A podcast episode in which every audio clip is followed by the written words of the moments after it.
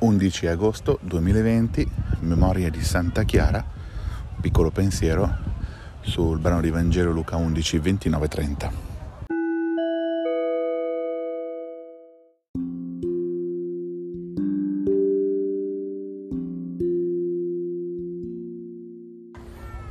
Non ci sono particolari segni, forse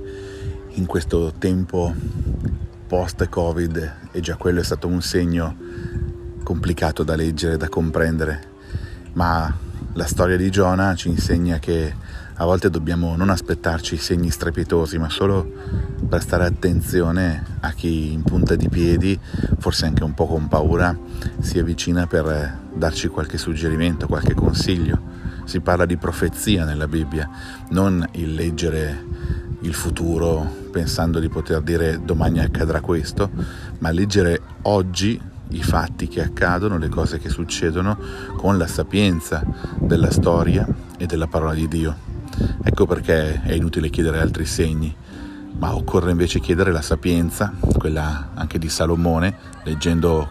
gli altri versetti del Vangelo di oggi capite perché cito Salomone,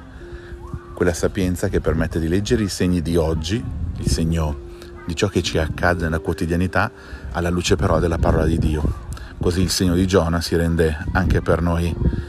qualcosa di efficace per la nostra esistenza, per la nostra quotidianità.